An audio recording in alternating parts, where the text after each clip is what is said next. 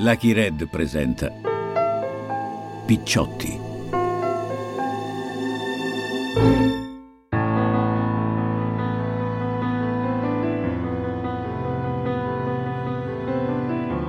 La mafia raccontata da Lirio Abbate. Un podcast Lucky Red, scritto da Lirio Abbate, Antonella Bolelli Ferrera e Massimiliano Griner. Seconda puntata. L'ascesa degli incritati.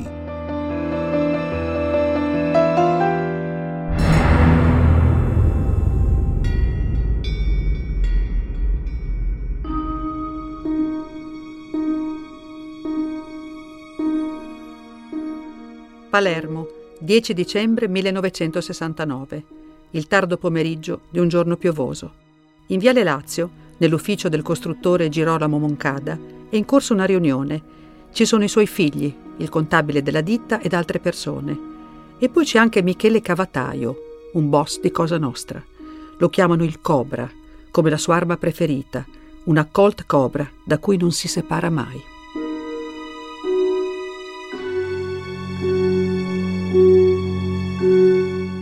Alle 19.30 un Alfa Romeo Giulia 1750 blu si ferma davanti all'ufficio dei Moncada. Dentro ci sono stipati sei uomini. Tutti, a eccezione di uno, indossano divise simili a quelle degli agenti di pubblica sicurezza. Non sono veri poliziotti, ma killer della mafia e sono lì per il Cobra.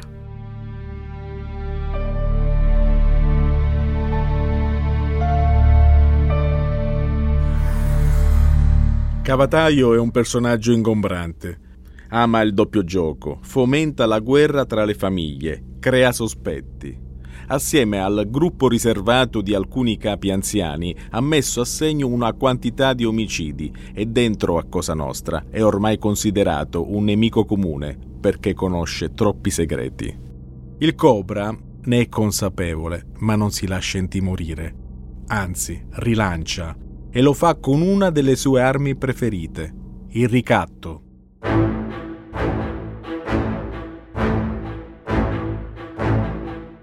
Ha fatto trapelare di aver tracciato una mappa delle famiglie mafiose di Palermo con tutti i nomi dei loro affiliati. Se la polizia ne venisse in possesso sarebbe la fine.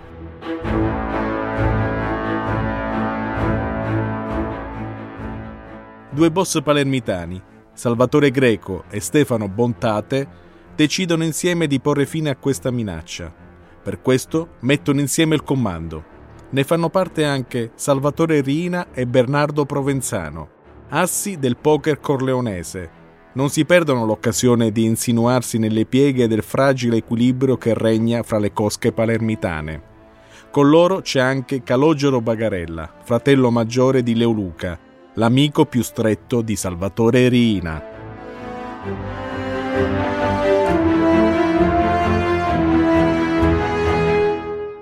Il blitz dei mafiosi lo racconta uno dei suoi protagonisti, un testimone oculare, un fedelissimo del boss Bontate.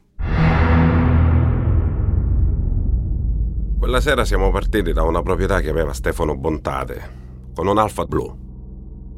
Stefano ci aveva avvertiti che proprio di fronte all'ufficio di Moncada c'era un garage. State attenti, Nerissi, che mentre entrate magari vi escono alle spalle del garage.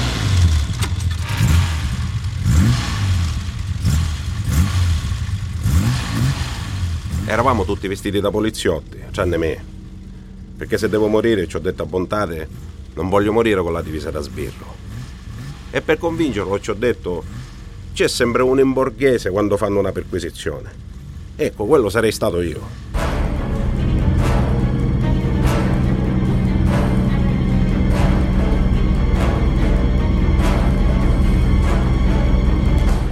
Il mio primo pensiero era quello di guardare se c'era qualcuno in garage. E infatti vedo uno che si affaccia alla testa. Io gli punto il fucile e gli dico: Mani in alto, siamo poliziotti. Lui alza le mani e lo mettiamo davanti a noi per entrare nell'ufficio. Doveva mangiare senza sparare. E invece quel cosaccia sporco di Bino Provenzano, prima ancora che noi entriamo dentro l'ufficio, gli spara all'ostaggio. Noi ci buttiamo dentro l'ufficio. Io col fucile in mano riesco a tirargli le prime due fucilate a cavataio. Riesco a pigliarlo su una spalla. Lui mi spara a me perché era già allertato e io vengo ferito. Mi incomincia a piovere sangue in faccia, che non vedo più niente. Riesco a uscire fuori e gli grido agli altri: Oh, entrate, che io non ci vedo più. Questi entrano e incominciano a sparare.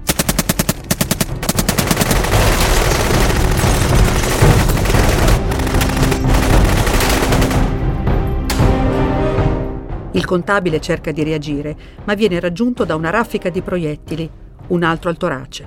Anche Bagarella è colpito a morte. Solo i figli del costruttore, Angelo e Filippo Moncada, anche se rimangono feriti, si salvano. Intanto il Cobra è riuscito a nascondersi sotto un tavolo con la sua colta stretta in pugno. Fa in tempo a sparare a Provenzano e a ferirlo a una mano, poi crolla a terra. I sicari hanno l'ordine di incendiare l'ufficio. Prima però devono trovare la mappa con i nomi dei boss. Dicono che Cavataio la tenga nascosta in un calzino.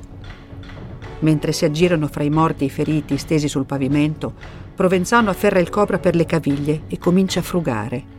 In quel momento, anche se per un solo istante, gli sembra di avvertire una debole resistenza. Il cobra è ancora vivo. I due cominciano a lottare.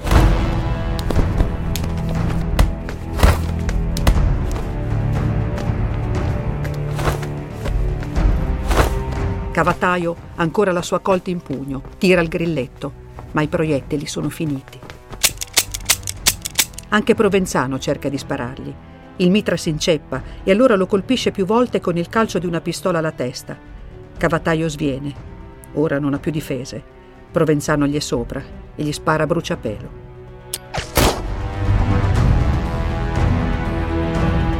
A terra adesso i morti sono cinque. Provenzano, coperto di sangue, trasporta il corpo di Calogero Bagarella verso l'Alfa Giulia che è fuori col motore acceso. Lo caricano nel portabagagli e partono.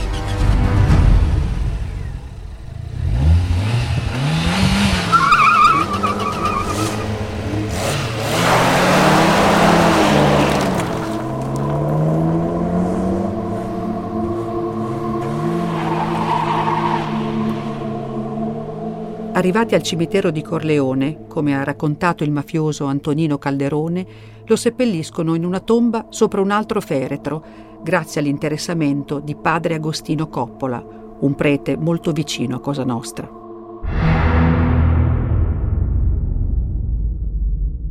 Quel cosaccia di Provenzano, come lo chiama il suo complice, nonostante tutto si guadagna sul campo un nuovo appellativo, u trattori, il trattore, per dire che dove passa lui non cresce più l'erba, ma soprattutto conquista posizioni dentro a Cosa Nostra e con lui l'intero gruppo dei Corleonesi.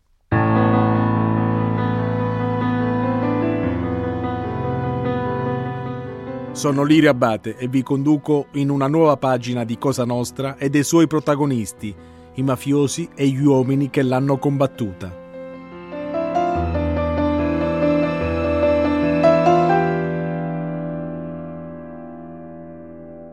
La strage di Viale Lazio è l'atto culminante della prima guerra di mafia, che è in corso dall'inizio degli anni Sessanta.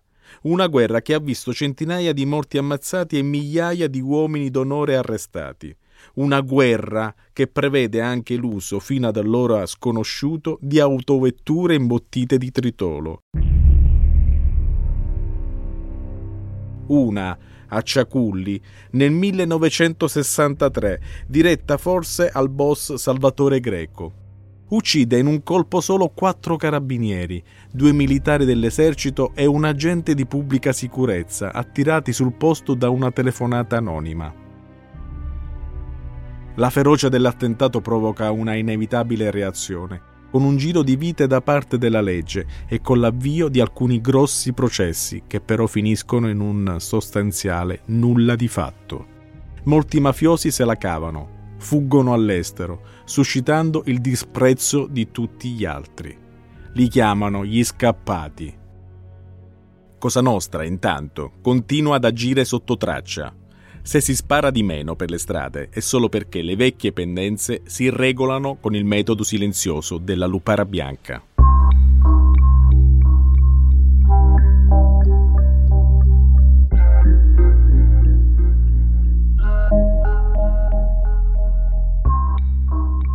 C'è però un momento in cui le carceri si riempiono di picciotti, anche quelli che fanno capo ai corleonesi e i loro stessi capi, Totò e Luciano Ligio, accusati entrambi dell'omicidio di Navarra. Prima tutti dentro e poi tutti fuori, grazie all'esito di quel processo celebrato a Bari che non emette una sola condanna. 64 imputati, 64 assolti. Come quello di Catanzaro un anno prima, dove gli imputati erano quasi il doppio e i condannati 4, di cui due latitanti. Massimo della Beffa, a uno come Ligio, fra i più feroci boss di Cosa Nostra, rimane un solo, vecchio a debito sulla fedina penale, il furto di un covone di fieno.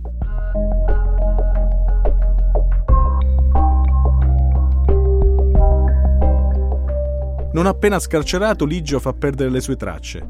Lo stesso fa Salvatore Rina. Provenzano, invece, è già da tempo tranquillo nella sua latitanza. I giudici provano allora a colpire i mafiosi con un altro provvedimento, il soggiorno obbligato. Li mandano a Linosa, all'Asinara, a Lampedusa, località difficili da raggiungere a quei tempi.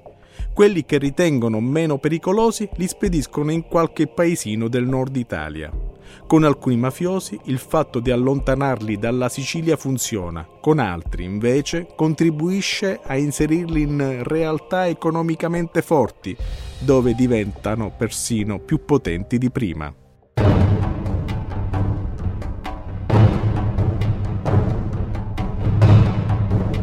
Sicuramente più potenti si sentono i virgiani dopo l'eliminazione di Cavataio, forti e impuniti, dentro la mafia e contro lo Stato, e cominciano a mettere a segno una serie di omicidi eccellenti.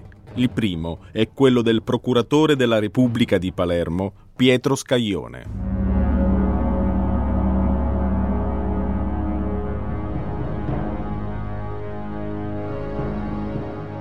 È il 5 maggio del 1971. Lo scenario è il cimitero dei Cappuccini a Palermo, celebre per le mummie dei monaci che riposano nelle catacombe.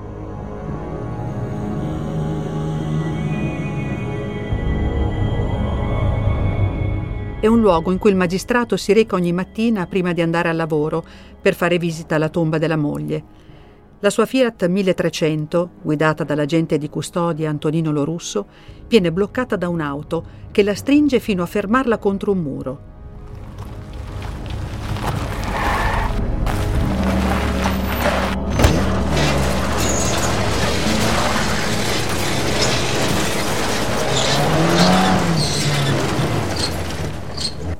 Tre sicari sparano una raffica di mitra, poi finiscono il lavoro con le pistole. Per il magistrato e il suo autista non c'è scampo. Pietro Scaglione si era occupato dei casi siciliani e dei misteri più eclatanti, fino alle stragi di mafia degli anni Sessanta. Ma negli ultimi tempi aveva focalizzato l'attenzione sul gruppo di boss emergenti, tra i quali Totori Ina e Bernardo Provenzano. Fili elettrici scoperti che nessuno poteva toccare, anche se secondo Tommaso Buscetta il mandante del suo assassinio era Luciano Ligio. Tra l'altro Scaglione aveva mandato al soggiorno obbligato una delle sue due sorelle e Lucianeddo non ne era stato molto contento. L'assassinio di Scaglione è solo il primo di una lunga serie di omicidi eccellenti e non, tutti impuniti. Nessuno che faccia i nomi degli assassini o dei mandanti e quando accade si rischia di non essere ascoltati, come è successo al mafioso Leonardo Vitale.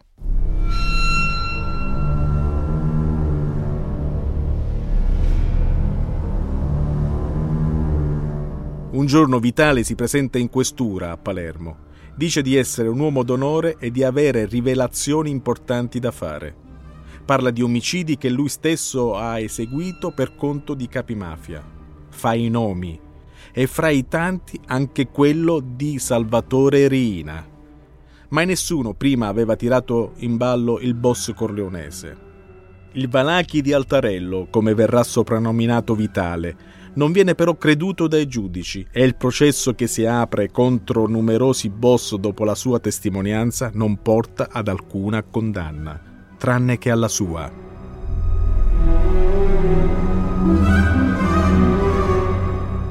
È considerato inattendibile perché soffre di disturbi mentali che si manifestano anche con la pratica della coprofagia e viene internato in un manicomio criminale per i reati che ha confessato, senza dare alcun credito alle altre informazioni che ha fornito. Diversi anni dopo si scoprirà che aveva ragione le sue dichiarazioni, infatti, saranno confermate da Tommaso Buscetta e Salvatore Contorno, i primi collaboratori di giustizia, di cui Vitale è stato di fatto un precursore.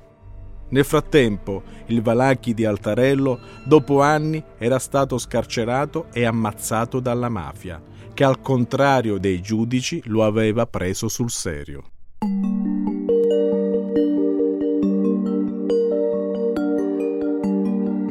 Vitale aveva parlato, inascoltato, anche di sequestri di persona e diceva il vero. I rapimenti a scopo di estorsione sono un'altra impresa in cui si è buttata a capofitto la mafia. Tutti devono essere prima autorizzati dalla Commissione, l'organo di autogoverno di Cosa Nostra. Ma anche qui i corleonesi sparigliano le carte e cominciano a organizzarli senza consultare nessuno sono miliardi e miliardi di lire che vanno a ingrassare le loro casse. Gran parte di questa montagna di soldi serve per acquistare enormi partite di droga, un altro affare in cui i corleonesi si stanno insinuando. Ma Riina ci finanzia anche il suo tesoro personale, terreni, case e conti in Svizzera.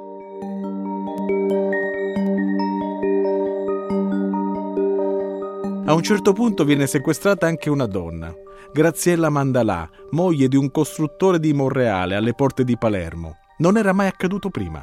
La donna, peraltro, era a letto ammalata, come ricorda il collaboratore di giustizia Gaspare Mutolo. Mentre aveva i peppochisi nelle braccia, la sequestrano. Ci scippano i cose e te la portano. A parte che c'era il discorso che non si potevano fare sequestri, ma eh, questo fatto è stato come, come una cosa brutale. Sequestrare una donna nel letto mentre c'aveva i febbochisi. Per tentare di arginare le spinte autonomiste, Cosa Nostra dimostra che chi sgarra viene punito. E i sei responsabili dello sgarro vengono catturati e giustiziati. Questo comunque non impedisce a Ligio di fare sequestri molto lucrosi nel nord Italia dove si è trasferito e dove agisce in totale autonomia. Quando Lucianeggio finisce in carcere nel 1974, per Rina è l'occasione giusta per riprendere il business dei sequestri, lontano dalla Sicilia, ma con una idea innovativa, portare al sud gli ostaggi, come accade all'industriale produttore cinematografico Niccolò Denora, rapito a Milano con la complicità dell'andrangheta calabrese. Per portarle in Sicilia l'abbiamo nascosto in un camion. Uno di quelli con il talone, il rimorchio, quelli grandi, come si chiama? Un dir, ecco. E l'abbiamo nascosto in mezzo a quintali e quintali di frutta e verdura. Come minchia poteva scoprirlo?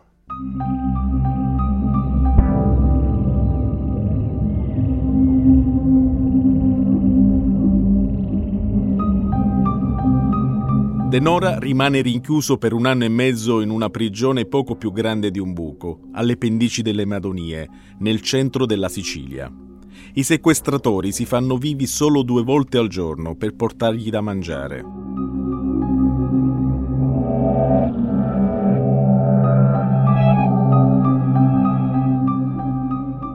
«524 giorni di solitudine, di angoscia, di disperazione, la vita appesa a un filo sottilissimo.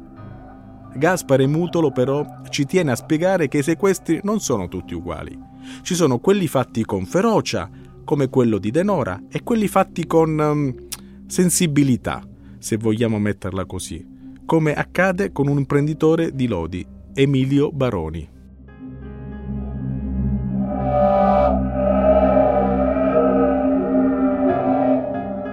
Io lo slegavo. Questo quando sentiva la mia voce mi diceva ah, il buono, io penso di che ah, questa sera sto bene perché sta montando il buono.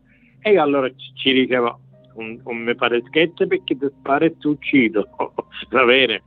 e ci metteva sempre a, a distanza, però logicamente una certa umanità l'avevo.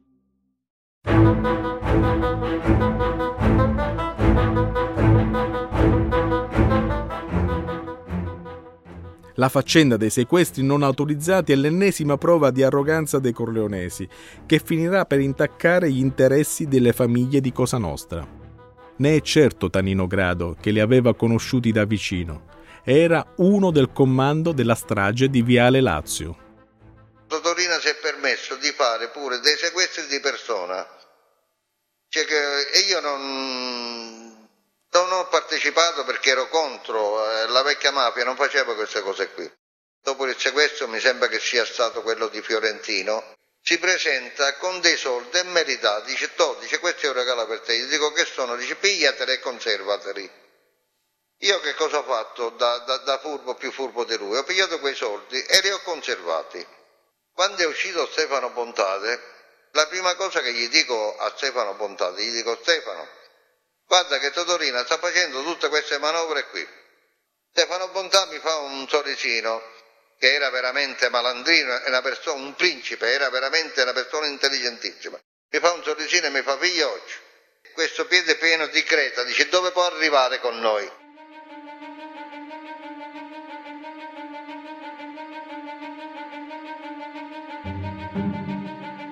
Incretato, dalle scarpe piene di terra, insomma un semplice contadino, un veggiano.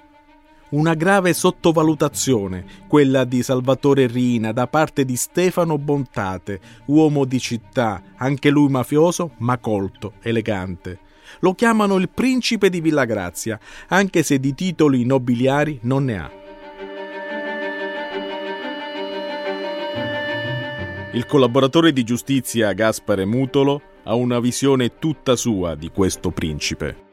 Allora, Stefano Bontate era una persona che, ma per mente le dicevano il principe.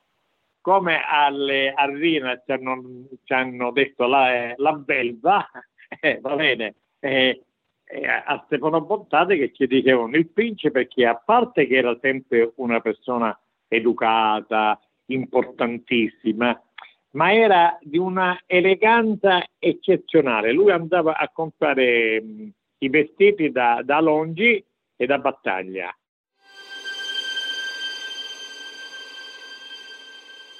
Suo padre, Don Paolino, detto Bontà, è stato un boss di rango, temuto e rispettato anche dal mondo politico regionale. Poteva permettersi persino di schiaffeggiare in pubblico i deputati che non si adeguavano alle sue direttive. Quando muore Don Paolino, Stefano prende il controllo del clan. Stefano Bontati ha preso le redene della sua famiglia e la portò, diciamo, la maggiorata, propriamente eh, meglio di suo papà, perché diciamo, era estremamente intelligente, estremamente buono, buono come animo, perché la gente ci sono i mafiosi, quelli buoni e quelli cattivi. Stefano Montate era un buono perché aveva tutto della vita e quindi non aveva cattiveria.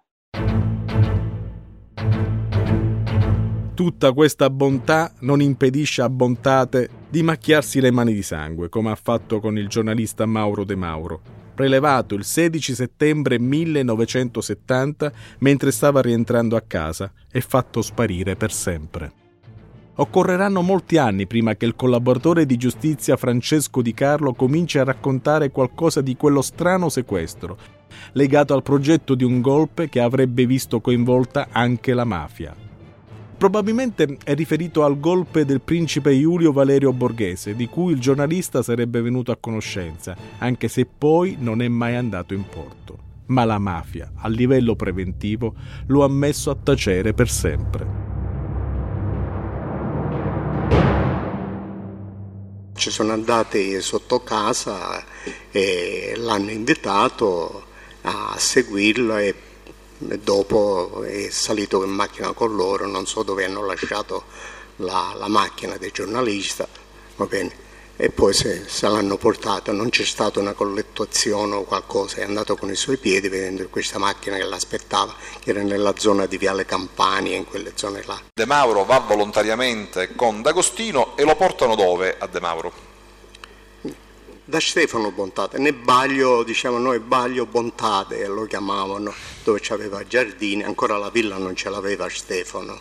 Lei è in grado dopo. di indicare, se lo sa, chi attendeva De Mauro nel terreno di Stefano Bontate? Ma là sapevo che c'era Stefano e c'erano altri che l'attendevano, quando è così sanno che deve arrivare e di solito per esperienza ci sono sempre 4-5 persone più fidate che c'è Stefano se devono. Poi se c'erano altri non lo so se... Vabbè, non Mauro, mi ricordo. Le risulta che De Mauro fu sottoposto ad un interrogatorio? Ma normalmente quando si prende vivo è per questo, altrimenti si ci va a sparare.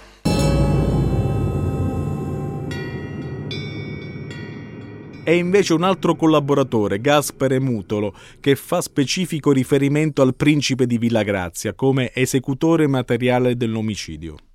Mauro Di Mauro venne strangolato là da Stefano Bontate e viene, e viene sotterrato, diciamo, di dove passa il Fiumoreto, in queste diciamo cose così, in queste scarpate, ma eh, c'erano un sacco di, di cadaveri. Però col tempo, ha capito, con questa calcica che ci mettevano, squagliavano.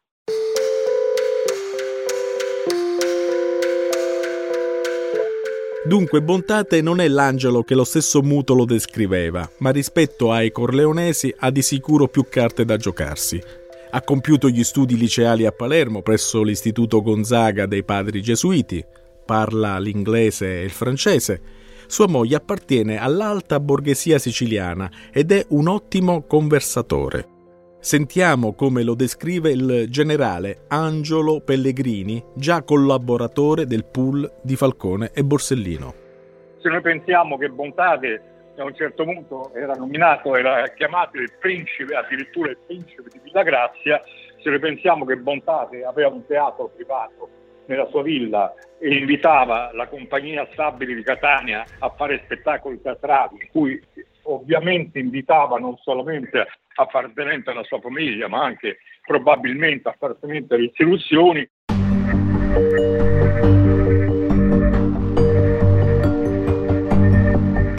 Un teatro personale, come un vero principe del Rinascimento, una tenuta da caccia e naturalmente un enorme giardino con piscina in cui organizza cene riservate con le persone più in vista di Palermo. Nel fondo di quella piscina, come mi ha raccontato un ex affiliato a Cosa Nostra, nasconde una montagna di soldi, un vero tesoro, che proviene da speculazioni edilizie ma anche dal traffico di stupefacenti il grande business in cui si è buttata a capofitto Cosa Nostra.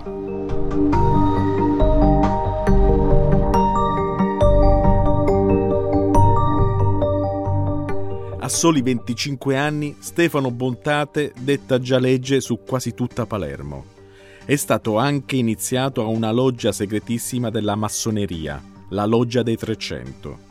Vi aderiscono persone molto influenti, e gli consente di accrescere il suo sistema di potere, a cui non è per nulla disposto a rinunciare. È convinto di poter arginare i vigiani, rozzi e spietati di Corleone, giocando un ruolo di mediatore all'interno di Cosa Nostra, soprattutto rispetto all'ondata stragista voluta da Rina. Quando Ligio viene arrestato a Milano nel 74 c'è una sorta di alleanza tra Bontate, Rina è un altro boss di rango, Gaetano Badalamenti. C'è il grande business della droga da spartire.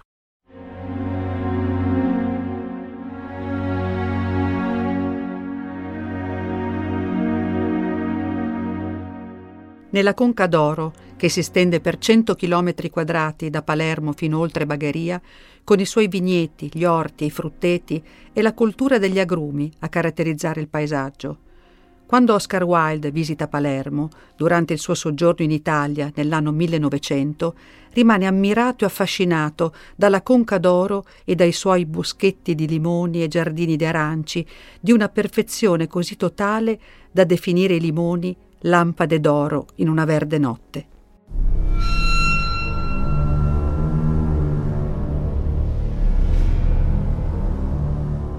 In questa valle la mafia nel frattempo ha messo radici e non solo quelle, ha installato anche le raffinerie di droga che lavorano a pieno ritmo.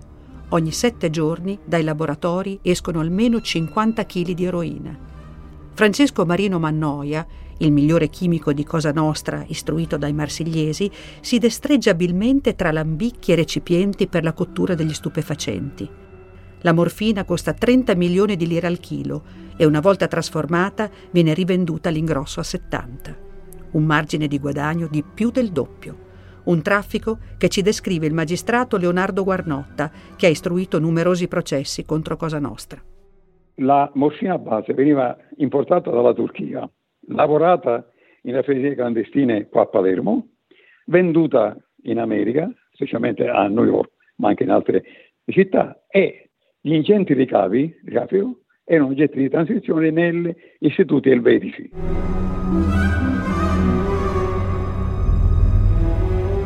Per trasportare la droga una cosca arriverà persino a usare le donne.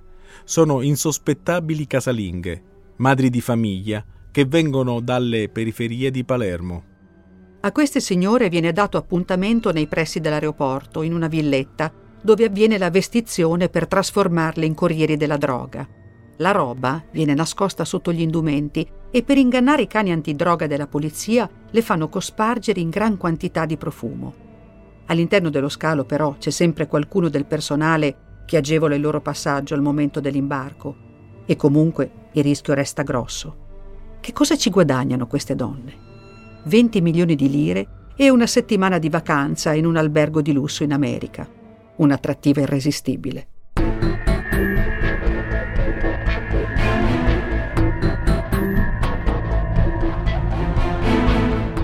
Intanto l'Italia è distratta dal problema del terrorismo. Sono gli anni di piombo e la mafia può ingrassare indisturbata. Il fatturato globale degli stupefacenti è di svariati miliardi di dollari. Un fenomeno di portata planetaria che segna la nascita del capitalismo commerciale della mafia siciliana. L'aeroporto di Palermo è un punto nodale del traffico. È da lì che parte la droga diretta verso gli Stati Uniti è lì che dagli Stati Uniti arriva il denaro dello spaccio.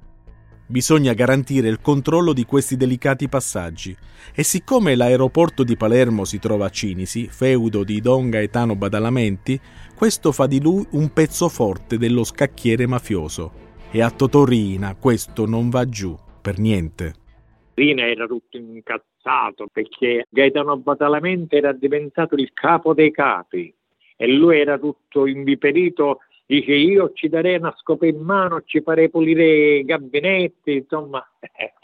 Come dice Gaspare Mutolo, non solo Rina lo manderebbe a pulire le latrine, ma è pure convinto che Badalamenti sia un confidente del tenente colonnello dei carabinieri Giuseppe Russo, impegnato in importanti operazioni investigative sulle attività della mafia e i grandi appalti che coinvolgono anche il clan dei Corleonesi. Cosa fa Rina? Fa uccidere Russo, così si toglie di mezzo il capace investigatore e manda un messaggio a Badalamenti. Ha deciso da solo senza attendere il permesso della commissione di Cosa Nostra. Un omicidio eccellente, preparato nei minimi dettagli.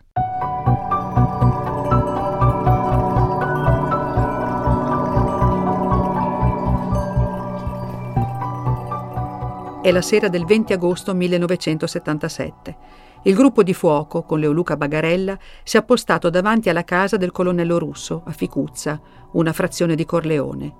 Russo sta passeggiando insieme a un amico insegnante, Filippo Costa. Non fanno in tempo ad accorgersi del pericolo che i killer gli si parano davanti a volto scoperto, scaricandogli addosso le loro calibro 38. Sparano a Russo, ma qualcuno punta anche all'amico e nella concitazione gli frana sopra. Subito si rialza e lo finisce con un secondo colpo.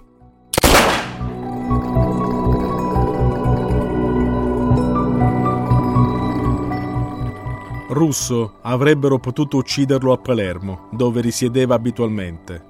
Perché a Corleone? Si chiede il giornalista Mario Francese, che in un dettagliato articolo sul giornale di Sicilia ricostruisce i passaggi dell'attività investigativa dell'ufficiale dell'arma e le fasi dell'agguato. Perché la mafia voleva un'esecuzione spettacolare ed esemplare. Da esperto conoscitore dei meccanismi di Cosa Nostra, Francese già aveva intuito la risposta.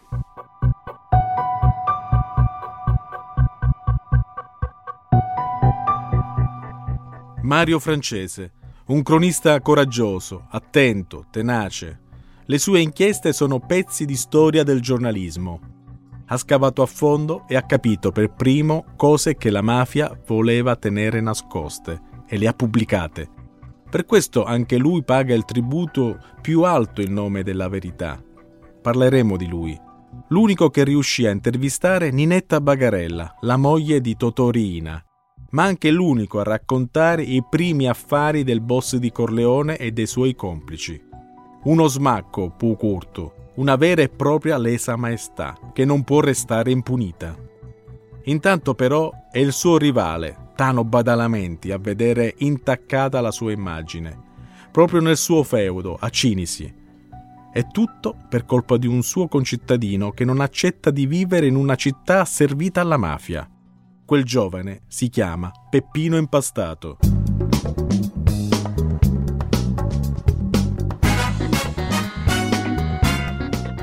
Buonasera agli ascoltatori di Radio Out. Anche oggi ho una bella storia da raccontarvi.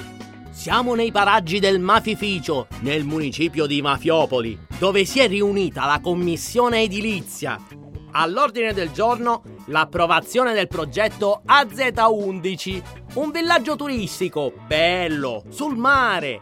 Lo devono costruire con la cassa della mezzanotte. Ascolta tutte le puntate della serie in esclusiva su Amazon Music.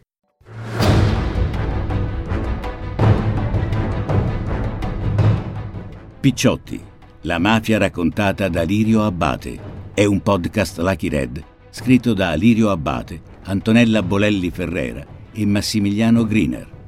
Regia Riccardo Sinibaldi.